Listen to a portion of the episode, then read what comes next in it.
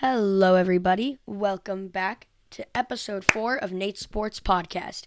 Today, we're going to be talking about suspensions.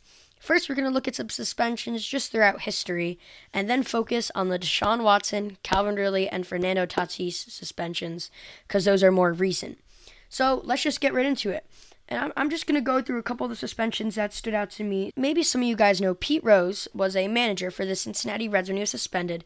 He was also a retired baseball player who holds the record for the most hits. And he was going to make the Hall of Fame, definitely. But then he got caught for uh, gambling and fixing a match in the MLB. And he was suspended for life and never got inducted into the Hall of Fame, even though he holds the all time hitting record. So if Pete Rose never did what he did, he would be an easy Hall of Famer. He would have been one of the greats of all time. But now he's not recognized in the Hall of Fame because of what he did. And I do think the MLB has to be strict. I think the MLB definitely has a lot stricter punishments than a lot of other leagues. And Pete Rose, though, not getting into the Hall of Fame, I think the Hall of Fame is for people who are really good, and he still deserved to get banned for life, but I think him getting held out of the Hall of Fame is unfair. Now, as many people of you know, in 2004, Ron Artest, The Malice in the Palace happened, and he injured two fans, Metta World Peace, or Ron Artest, and was suspended for 86 games. And this is what happens in especially an NBA game because it was a worldwide phenomenon. Everybody saw this. The NBA is some wild league, and Ron just kind of made it worse for the entire league. And I think that's why the punishment was so harsh. I mean, 86 games is a long time. That's like the season. That's more than the season. So that really did hurt him and the Pacers' chances at winning a championship that season. That was like Reggie Miller's last real year. And Sadly, if Ron probably never got suspended, the Pacers could have won the champ. Instead, Reggie Miller went without winning a single championship in his entire career. Now, in 2007, you guys may know, Michael Vick was suspended for one year and 11 months after dog kennel fighting, which is uh, strictly illegal. And so Vick was suspended for a year and 11 months, but then came back to the NFL and played a couple more years. So that was an interesting one because no one's ever really been suspended for that. So I think that was a good job by the NFL and the suspension there. And then in 2014, you guys all know Alex Rodriguez was banned for one season after taking illegal substances, and he'll never go to the Hall of Fame because of that. A Rod was already a great player without substances. It was just that one bad decision, and now he's never going to go in the Hall of Fame. And so that's kind of the thing with a lot about baseball they, and other sports. They don't let the people in the Hall of Fame if you do something bad like this, which I do think is an okay lesson. I mean, I still think A Rod deserves to get in it, but there's nothing we can change that now. And also, if any of you pay attention to soccer, I do. Uh, seven people were banned in the English Premier League or uh, lower leagues for match fixing, including Esmond Million, Keith Williams, Ken Thomson, Dick Beattie, Sammy Chapman, Ron Howes, and Jack Fountain. Some of those guys are big names, and uh, some of them really aren't. But that again, in the Premier League, they take match fixing very, very seriously. If you fix one match, you're out forever. No coming back whatsoever. So let's go to the Fernando Tatis suspension. That one was a bit more recent, and the only other suspension that I mentioned here was the A Rod suspension. A Rod suspension is almost exactly like Tatis's. They both got suspended for the same things. Well, yes, the same things, generally, not exactly. And Tatis's suspension seemed fair. Uh, the past PED suspensions with past MLB players all amounted to usually one season, so Tatis's suspension was probably perfectly fair. Tatis did get lucky because it wasn't a season; it was 86 games. So on paper, that looks a bit better. But he's still going to be out for this entire season. But the biggest question is: Is this going to affect his Hall of Fame status? Because as a young player, he's still a bit young. Like A Rod did towards the end of his career. A lot of these guys did towards the end of their careers. So will the MLB give him a pass because he's so young?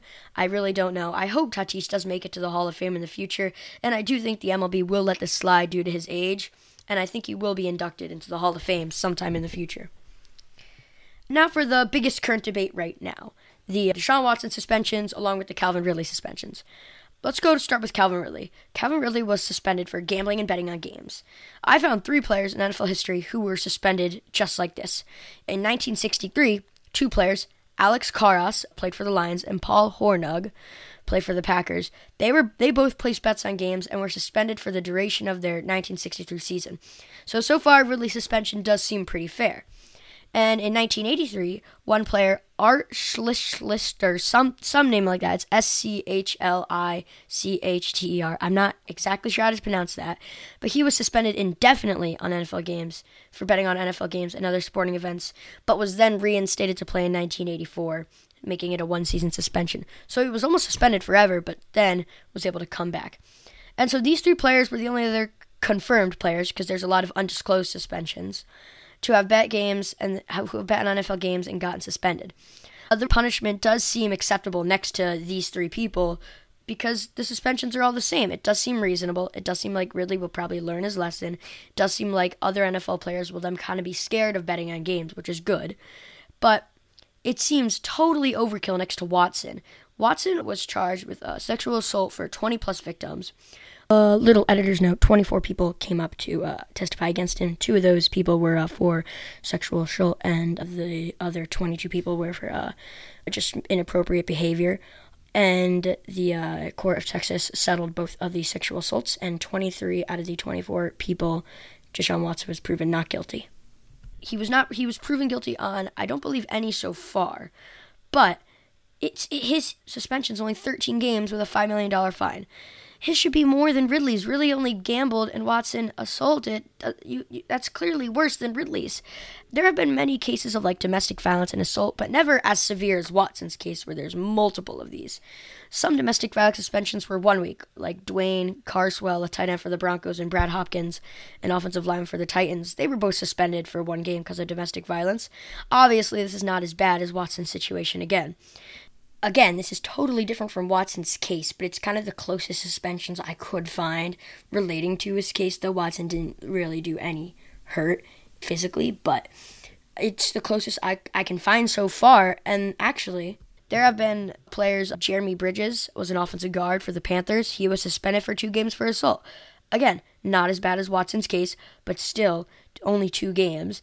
And then in 2011, Cedric Benson, a running back from the Bengals, was suspended for three games for misdemeanor assault. Just again, allegedly, Watson never physically like punched someone or anything, just like these, which would be like normal assault. These are just kind of again the closest things I could find in past NFL suspensions to really put together how long Watson should be suspended for. All of these cases are not really as bad as Watson's, and nothing like Watson's case has ever happened in the NFL. So I do think, again, Watson's punishment was not harsh enough. Now, I don't think Ridley's punishment wasn't fair. I think Ridley deserves to be suspended for a season. But Watson's punishment was definitely unfair. Watson should definitely be suspended for more games and just fine the same amount of money. Though it's hard to really see what Watson's suspension should be because there's not many cases in the NFL, I think it's totally reasonable for it to be one season and a $5 million fine. What Watson allegedly did was wrong, and so is Ridley's. But Watson again is just much worse. Like Ridley gambled and Watson like assaulted people. Like that is really bad. And again, it makes it all worse when Watson comes back week 13 just to play the Texans, his biggest rival and the team he used to be on. So basically, this is all a scandal for the NFL. They just want to make money. I don't think it's really about if you are in the right or the wrong. And I think it's just unfair to let Watson escape and still play this season but that that's what I have to say about it. I think the NFL again they're bringing Watson back for the Texans game just so they can make a ton of money on his return game.